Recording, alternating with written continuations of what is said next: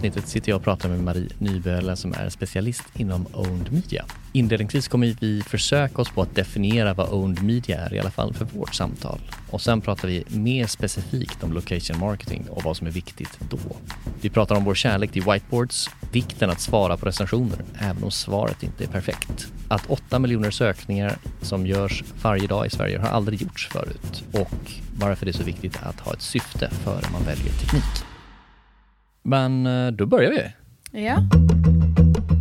Hej, jag heter Martin Hugosson och är VD på Group M. Men idag sitter jag i vår poddstudio på Birger och du lyssnar på Martin snöar in. Som vanligt börjar jag med att snöa in på gästen och idag har jag min kollega Marie Nyböl framför mig som är expert inom Owned Media. Ja, hej. Välkommen! Tusen tack. Uh, först så hade jag svårt att hitta så himla mycket information om dig när jag började leta över internet. Men sen upptäckte jag att du har två efternamn. Ja. Och då rasslade det till. Ja. Jag är inte så populär på internet heller tror jag. Ja, du fanns men, överallt eh, då tycker oj, jag. ja, jag, bara, jag hittade MySpace-sidor. Nej, gjorde det? Ja. Oj då. Någon konkurrent till LinkedIn som jag inte kände till som heter Apollo. Ja, nej, det vet du, da, da vet du mer än mig. Det, Va? ja, väldigt intressant. Men det jag hittade, att du började jobba på Glitter. Mm, oj, nu går vi långt bak. Ja. Eh, sen var det något som heter Be Young, sen Nordic Design Collective, Clicky och så Group M. Mm, ja, Clicky som då blev Nordic Morning. Just det. Nordic Mm. Morning. Uh, utbildad i Norge inom franska och kommunikation. Ja, jag är ju, det där dubbelnamnet mitt det är ju ett franskt namn också. Där, ja. Så Jag kan ju är ingen franska. Nej, jag kan, eh, jag kan lite. Men eh, Ja. ja. Sist jag var i Frankrike skulle jag köpa en flis och ville ha den i ull. Men jag kunde inte säga ull på franska. Så att jag gick på alla fyra och försökte vara ett får. Ja, jag gjorde det. Men det, kunde ändå inte, ändå inte förstå. Eh, du är 30 år och bor i ett hus strax utanför Stockholm. Ja. Har vi en hyfsad bra koll på vem Ja. du är då? Har lite för bra koll. Super. Eh, jag har verkligen sett fram emot att få snöa in på owned media som är ditt expertområde. ja. Ska vi börja med att eh, definiera ramar? Så Mm. vad är owned media i vårt samtal? Nej, men own media, det, jag kan förstå den frågan. För det är ju många som eh, egentligen först bara tänker SEO. Eh, och varför säger vi då owned media? Om, som om det är en finare titel. Eh, men det handlar ju verkligen om alla ägda medier. Och att vi tar med det i hel, alltså helhetsgreppet. Ehm, så det är ju dels sajten, men det kan också vara sociala medier, eller sånt som vi ska prata om nu då, eh, mer på location marketing, som då innebär Google My Business, för exempel. Ehm, men även se till hur kan man dra samman marknadsföringsaktiviteter uh, och knyta det ihop med vad algoritmen behöver. Så det är ett ganska brett område uh, som går in under många områden. Då. När du säger allt ägt så kanske en del tänker på kundtidningar. Räknas det in? Digitalt är det ju då. Ja, du ska, Ja. vi håller oss till det digitala nu. Hur ser en vanlig dag ut på jobbet då? extremt rolig och väldigt varierande vill jag säga. Väldigt mycket att göra om dagen som är superkul. Ehm, men det är ju allt från att hjälpa till uh, först och främst då med att synas på Google är ju det ena som vi är väldigt, alltså det är det vi är till för dels. Men sen så går ju uppgiften också mer och mer i att hjälpa kunder med att sätta processer. Eh, det kan vara att hjälpa dem att välja mm, vad för eh, tekniska lösningar de ska ha eh, vad de har för behov. Då. Så att den rollen är egentligen väldigt bred när man då jobbar som own media-konsult. Idag har jag två leveranser för exempel och får sitta här med dig som är superkul. Vår ena är att gå igenom dashboard med en kund och andra blir då att hjälpa eh, utvecklingsteamet i Danmark med hur de ska kunna implementera eh, alla tekniska rekommendationer som vi har gett dem.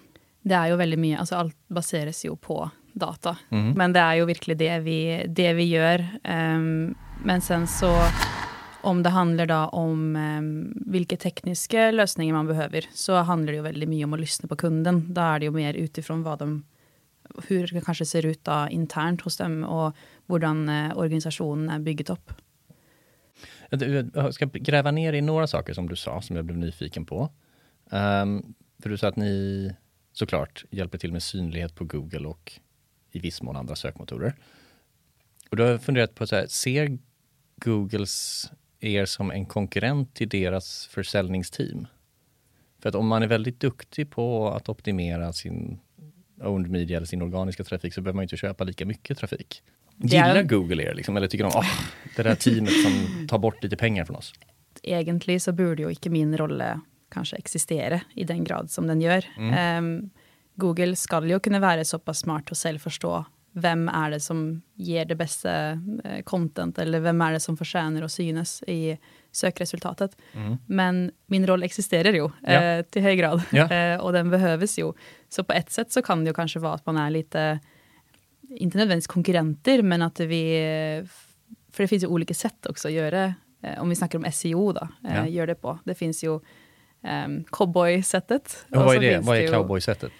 Um, där är det också väldigt diskussion, men det kan ju vara för exempel att köpa länkar eller göra saker ah, okay. på ett lite annat sätt, mm. eh, som inte nödvändigtvis då följer Googles guidelines. Mm. Eh, medans, eh, sånt som jag är upplärt och det teamet jag jobbar med, där har vi väldigt white hat approach. Då, som det heter. Ja, så ni kör också black och white hats? Ja, det gör vi. Um, och det handlar ju mycket om då, att göra bra innehåll som folk tycker är bra och mm. därför vill de då faktiskt eh, läsa och dela och att det blir naturligt. Just det. För följdfrågan, eller följdtanken jag har på det är att om ni är kanske en konkurrent till Googles försäljning, så innebär det att om ni gör ett bra jobb, att en annonsör kan lägga de pengarna de inte lägger på köpta sökord någon annanstans. Mm. Så då borde ju så här, Schibsted älska er. Och du undrar, ja. så här, har de någonsin tackat er? Nej, jag har inte fått något från det, men eh, vi märker ju hur viktigt det är att jobba med eh, SCA-teamet. Det är ju verkligen där vi ser att hur kan vi ge mest värde till kunden och då tänker ju inte vi på vad det som ger mest värde till Google. Det är ju verkligen hur kan de spara pengar? Presterar man organiskt kanske man inte behöver lägga lika mycket på det betalda. Eh, men också hur ska det betalda kunna sätta upp Mm. Du pratar också om att ni jobbar mycket med data och det gör väl de flesta nu för tiden. Kan vi exemplifiera den datan? Vad, vad menar du med data då? Det är väldigt brett, det är mm. det. Eh, men mycket av det handlar ju, ene som vi gör för många kunder är eh, marknadsanalys, kallar vi det. Och då ser vi ju på hur är det marknaden söker?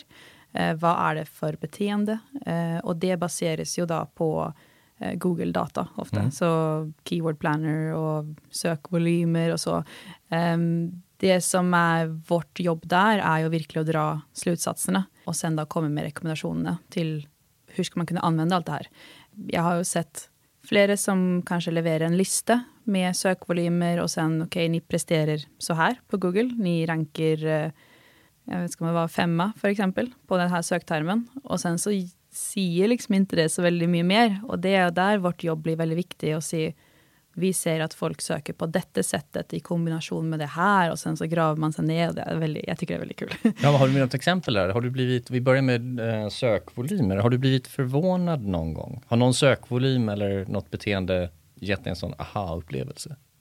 Eh, nej, det är väl kanske mer, eh, mer hur folk söker. Det var någon artikel där jag såg att folk söker i Sverige då, 55 miljoner sök per dag. Och eh, sen så läste jag en annan artikel där att 15 procent av söken eh, varje dag är helt nya. Mm. Alltså de aldrig har blivit sökt för förr. Det säger också lite grann om hur sökbeteendet förändrar sig. Att man är mer specifika och man är mer krävande och man söker på ett mycket mer avancerande sätt än vad det varit förr. Och det syns jag är väldigt spännande eh, att följa. Så det är mer kanske den utvecklingen som, ehm, som ger mig också en utmaning. Hur mm. ska man då bygga en sajt baserat på detta här? Just det, så varje dag så sker 8 miljoner sökningar som inte har gjorts förut. Ja. Och hur svarar man på det problemet? Ja, hur gör man? För fler kunder nu så har vi ju då tänkt på hur kan vi börja och egentligen förutse sökbeteendet. Och det handlar ju då om datamodellering. Så om jag ser, om man tar resbranschen som ett exempel, mm. eh, från Göteborg till eh, Paris. Då har man från en destination och till en destination. Mm. Um, och sen så kanske man söker att det är en resa med barn eller det är en romantisk resa. det ska vara en billig eller det ska vara en eh, exklusiv. Det kanske ska vara en sparresa.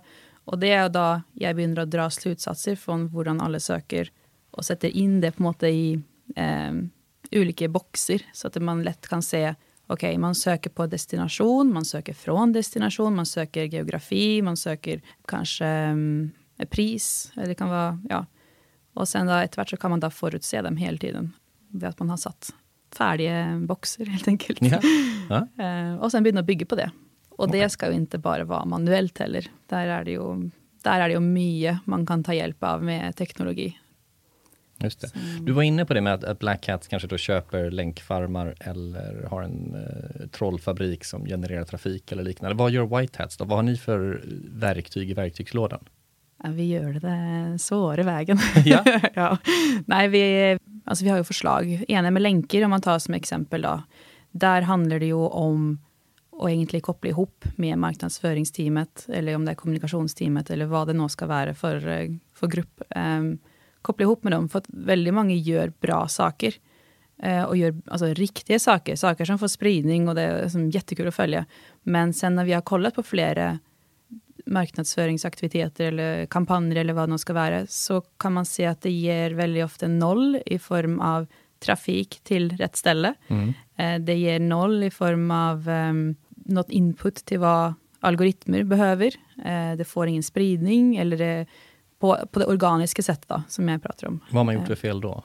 Det kan vara att man ofta drar trafiken till Youtube och inte heller till sin domäne, att man kanske inte har en landningssida på sitt eget domäne, eh, att man inte har något innehåll om kampanjen. Eh. Det tycker jag är någonting som delar annonsörer i två. Man ser ju extremt många annonser eh, varje dag.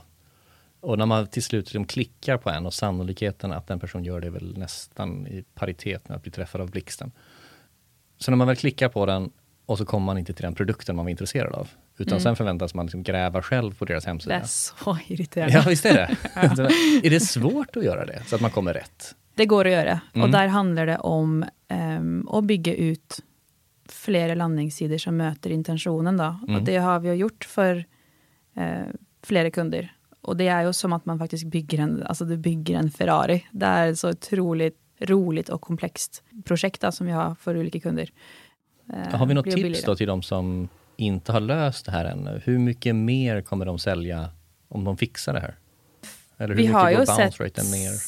Vi har ju sett, eh, vad var det, 220 procent ökning i revenue för ena kunden. Mm. Um, när man fixade landningssida kopplat till annonsen? Ja, nej, när man fixade landningssidan kopplat till vad folk sökte ah, efter. Okay. Ja, som då mm. också hänger ihop med mm. eh, med det betalte. Så vi har ju sett väldigt bra resultat. Och nu säger vi, för det är inte bara det är teamet ja. som är fantastiska där. Men det är ju också så att man kan inte tänka att det här är någonting som ska göras manuellt. Här snackar vi om att lansera för exempel 50 nya landningssidor över tid. Eh, det är någonting som måste göras vad heter det, i moderat mängder, så att inte det blir suspekt heller för Google. Ja. Eh, för det blir ju lite sån, oj, har du lanserat eh, många ah, tusen sidor? Det är lite okay. märkligt. Då kommer det eh, varningsflaggor eller? Kan vara en risk. Så mm. det handlar om att lansera i, i god tid och över batcher. Och sen att de då faktiskt är bra och optimerade. Just det. Ska möta intentionen. Det ska inte vara något fusk eller något konstigt med det. Ja. Jag tänkte på det du sa om att ni jobbar mycket med data de gästerna vi haft tidigare har bland annat pratat om vikten av de kanske har sagt magkänsla, men vi har pratat om erfarenhet, att man ska våga lita på den och inte hålla så hårt i data och siffror. Mm. Går det att jobba med magkänsla inom owned media? Både ja och nej. Ett tråkigt svar, men vi vet ju inte helt garanterat hur Google fungerar allt är gjort baserat på vad man har läst och mm. studier och så vidare. Men sen så är det väl vissa saker som över tid och erfaring då, eh, gör att man kan dra slutsatser mer, mer än bara vid datan. Så sånt som det att lansera flera tusen landningssidor över tid, det är kanske en sån, jag vet inte om det är baserat på data, det är mer att det man får tänka att okej, okay, där borde gå en varningsflagga upp för Google. Ja, okay. Eh, så det kanske är mer en erfarenhetsdel. Då. Mm. Ah, Okej, okay, men då jobbar ni också både med data och med erfarenhet? Ja. Jag ja. hade tänkt att ni var ett skrå som var mest datadrivna. Liksom. Men om jag håller tungan rätt i mun. Vi är ju det också. Alltså man kan ta mycket hjälp av erfarenheten också. Jag, tror, jag vill inte se bort ifrån det, eh, att det bidrar mycket. Jag tror nog att vart tillfälle är unikt för varje kund. Det är det som också gör det väldigt intressant. Varför är det så ofta marknadsavdelningen har delat upp owned och båtmedia i olika eh, silos? Jag vill ju gärna ha svar på den frågan. Jag vet inte om det är eh, tidigare så såg man ju kanske mer på SEO som en teknisk disciplin. Jag vet inte om det kan ha bidragit eh, med det. Eh, nå mer och mer så ser man ju hur viktigt det är att det går in i flera områden. Och det är en av de största utmaningarna som, som jag ser eh, med mina kunder.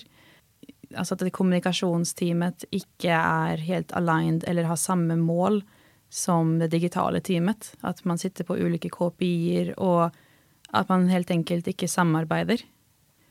Och där är det ju lite svårt då för en, eh, en mediakonsult och så ska man brygga, alltså dra ihop ja. alla de här silotänkerna. Eh, så det är ett ganska stort jobb och jag, jag är inte helt säker på varför det är så, men jag misstänker att det, SEO tidigare har varit lite mer nedprioriterat, fast det är ju en otroligt viktig kanal. Ja. Men om du fick starta ett företag, hur skulle du organisera marknadsavdelningen? Nej, men jag gillar väl när det är många som, alltså det är flera specialister som är duktiga på sitt område, men att man kan sitta i samma rum. Alltså jag syns det är, det är det som har gett mig eh, mycket framsteg med vissa projekt, att man sitter tillsammans och faktiskt lyssnar på varandra kör en whiteboard session. Alltså, yeah. Jag gillar dem, jag är väldigt fan av det. Få ner alla tankar. Inte försök att vara den som kanske ropar högst i rummet, men ta lärdomar och hör vad alla har att säga. Men om man ska ha en större avdelning, då tänker jag väl att det handlar... För, för mig då, så känner jag att det är viktigt att ha goda ledare och att man nödvändigtvis kanske inte har... Eh, att det är chefer som ska vara chefer fordi att de alltid kan bäst, men för att de är goda ledare och kan driva den processen så att man kommer i mål da, med vad som är viktigt och att man klarar att aligna liksom folket. Ja. Vad jag ska säga. Men det är väl fyra jättebra tips. Vi har så här, stora rum, mycket whiteboards, mm. lyssna mycket mm. och se till att ha bra ledare. Ja, det är bra här. Efter att vi pusset upp så såg jag att det var massa whiteboards runt omkring.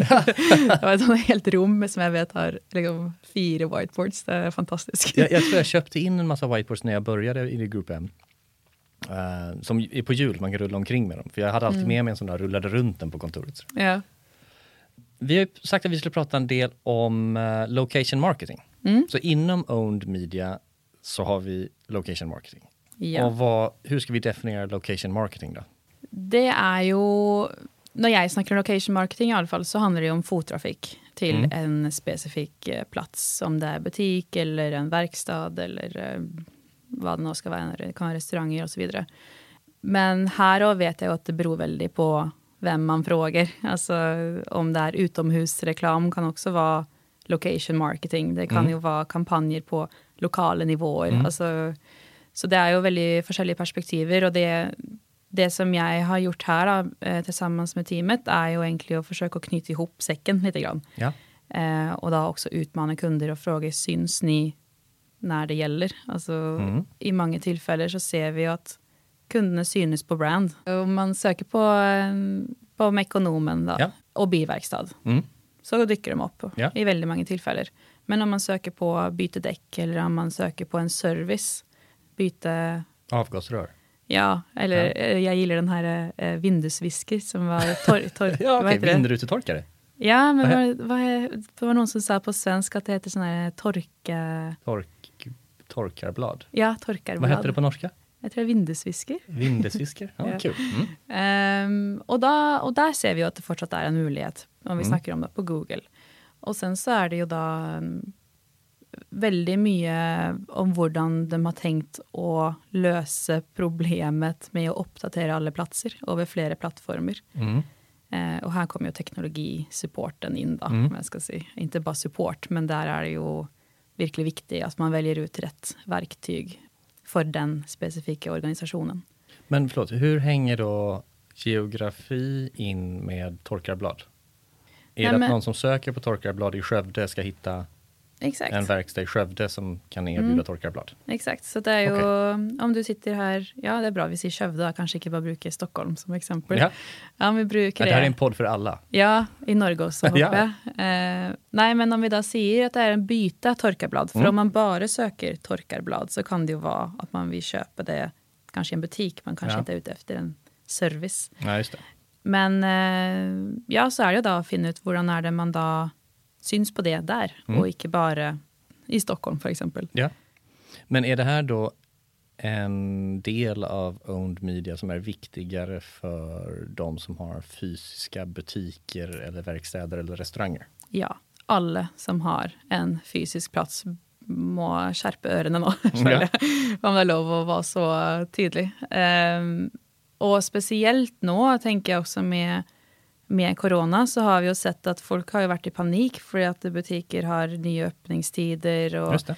det, det kan vara midlertidigt stängt och hur ska man få ut eh, kommunikationen där om hur de då passar på allt som med, alltså med alla rättningslinjer som har med corona att göra i den specifika butiken. Mhm.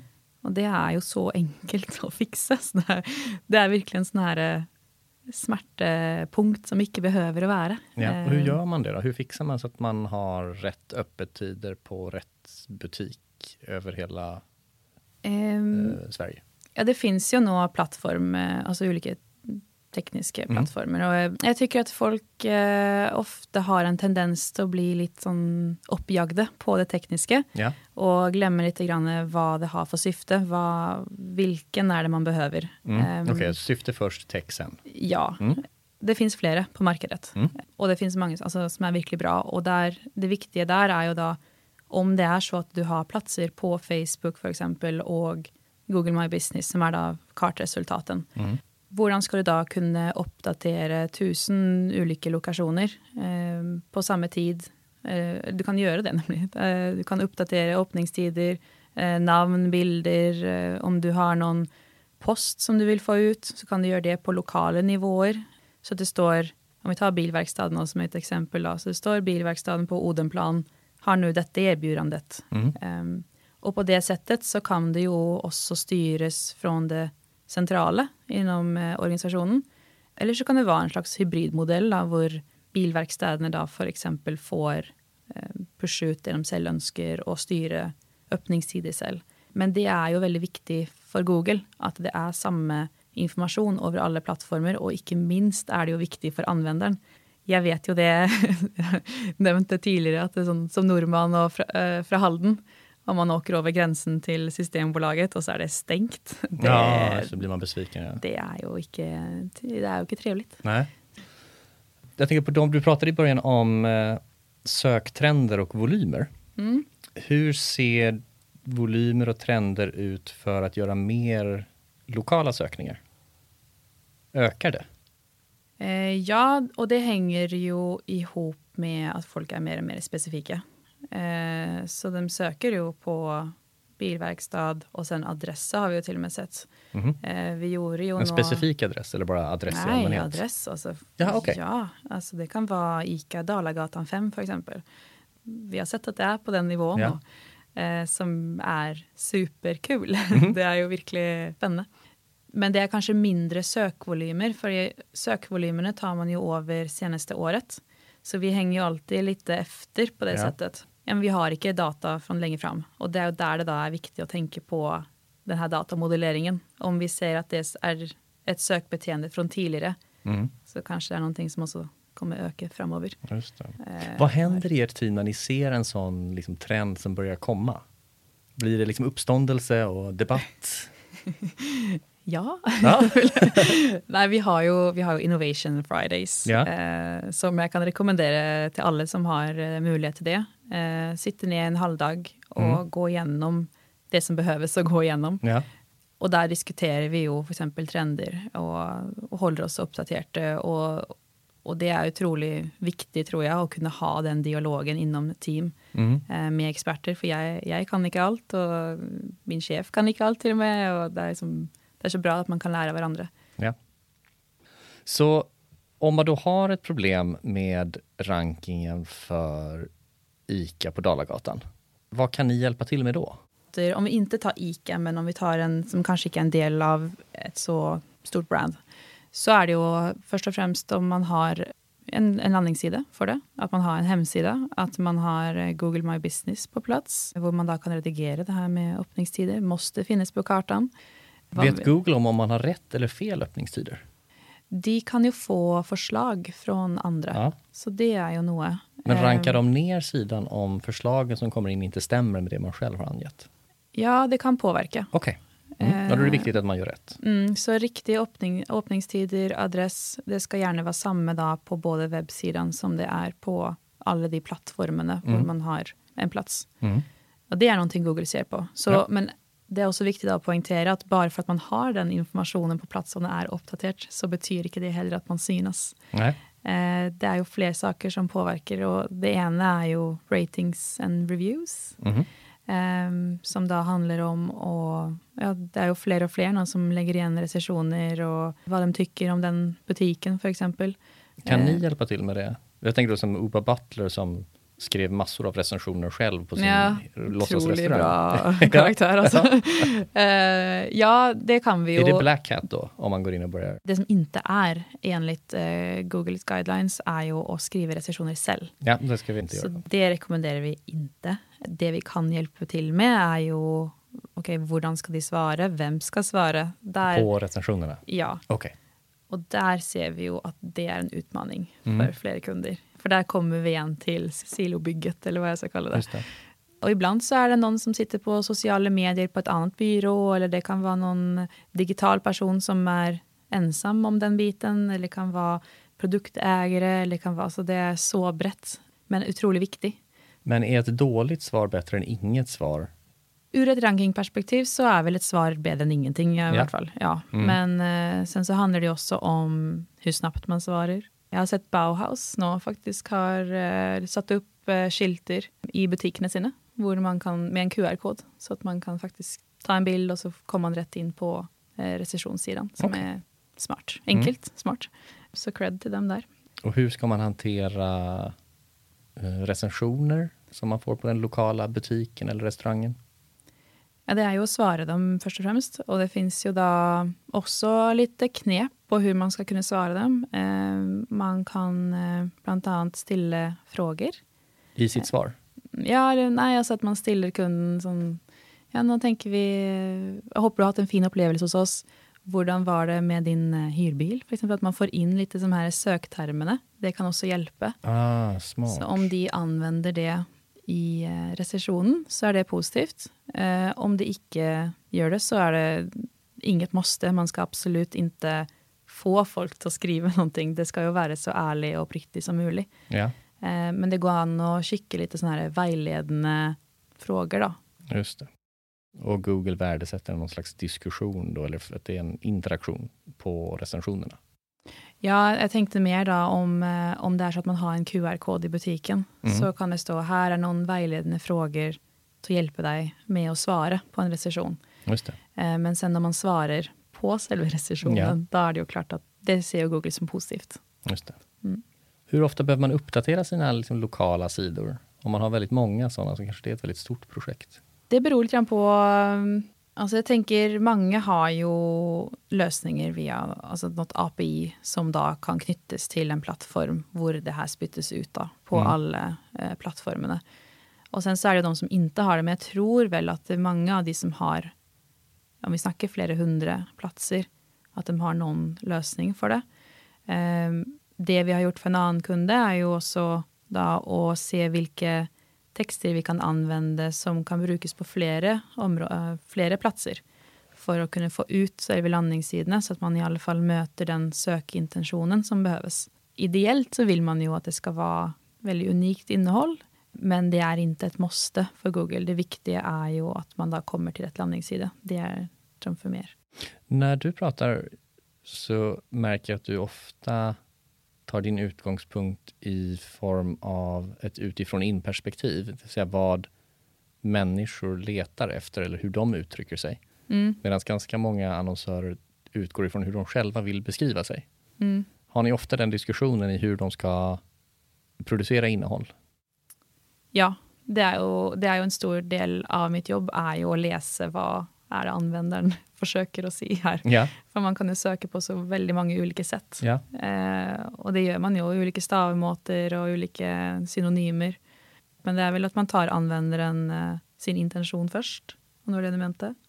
Jag tänker mig att många annonsörer beskriver sin tjänst eller produkt på ett sätt som de vill såklart. Mm. Men om människor söker efter den produkten eller tjänsten fast med andra ord Mm så blir det en mismatch i vad de letar efter och vad man själv rankar på. Ja, det är ju någonting vi hjälper till med. Om man snackar om bara på själva domänet då, så gör vi ju contentplaner. Och där är det ju, att se att det är någon som ska lansera ett nytt produkt och det heter någonting jättekreativt som är roligt och kul.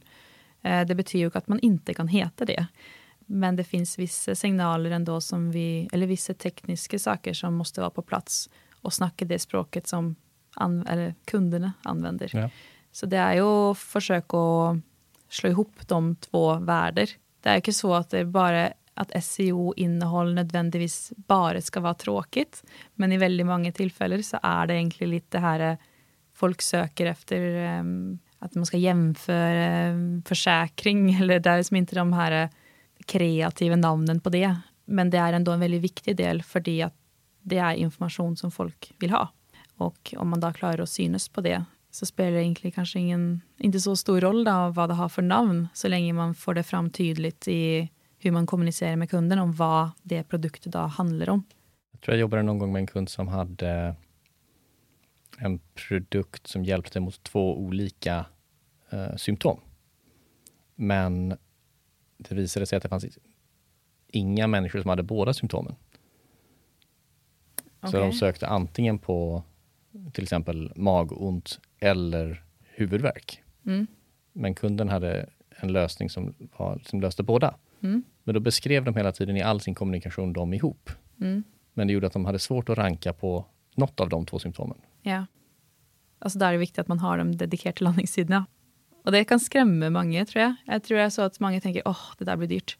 Det kan det bli, men det finns också, igen då, eh, teknologi som kan hjälpa med det. Eh, I den här podden så har vi ett eh, fast inslag som vi kallar för Stinky Fish. Mm. Känner du dig bekväm med begreppet? Först och främst så vill jag egentligen lära mer om ledarskap, tror jag. Mm. Eh, jag tror det är otroligt viktigt, men också för att få igenom det vi gör. Och så är det lite här att jag ofta pratar ett mer tekniskt språk.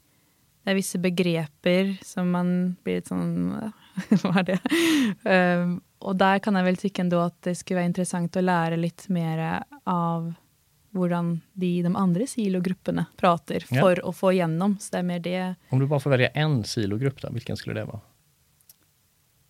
Vet, är, det, är det tråkigt att säga kommunikation? Nej, jag har bakgrund i kommunikation, Ja. det är som det jag har pluggat. Men, men jag följer fortsatt att det är... Vi snackar olika språk, även om vi ofta vill samma sak. Eh, och där känner jag väl att jag skulle kunna behöva bli bättre. Det, det kanske kommer fram också i podcasten, man pratar både norsk och vissa Nej, begrepp. det är bara charmigt. Så i den här podden har vi också ett segment som heter Pay it forward. Eh, Så att vem skulle du vilja passa vidare till? Vem skulle du vilja lyssna till i ett kommande avsnitt? Jag kan väl tycka att det hade varit intressant då, eh, med någon som har jobbat mycket med content och kanske också i samband med own media. Eh, kanske någon som har faktiskt då kunnat automatisera och hittat ett bra sätt och få ut mycket content som också är eh, bra kvalitet.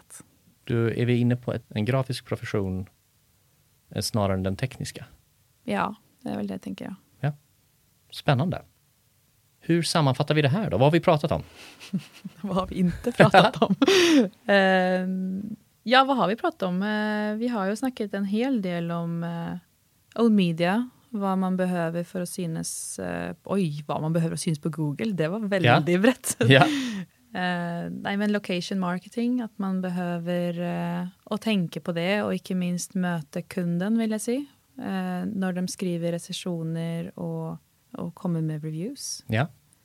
att man har korrekt data över alla plattformarna. Att man inte minst tänker att det också ska finnas på sin egen, eh, sitt eget domäne. Mm. Och sen det här med silotänket kanske kan vara bra Ja. att få fram. Att du gillar whiteboards, White, ja, whiteboards och white hats tänkte Ja. jag. ja. stora rum, bra ledare. Åh, det är så härligt när man har en bra ledare och bara sätter igång med, med whiteboard och att man får bidra. Jag syns det är så härligt. Det är kul. Så vi har pratat en del om vikten av data, att det finns många olika system som förenklar och som automatiserar eh, och att det blir en hel del tech som fungerar som stöd i ditt jobb. Är det hela lösningen? Nej, alltså det som är viktigt att få fram här är väl att eh, man inte kan nödvändigtvis köpa tech som ska hjälpa till med de här delarna för location marketing då. Och sen förvänta att det är svaret på alla problemen. Det blir svårt. Hur gör man då?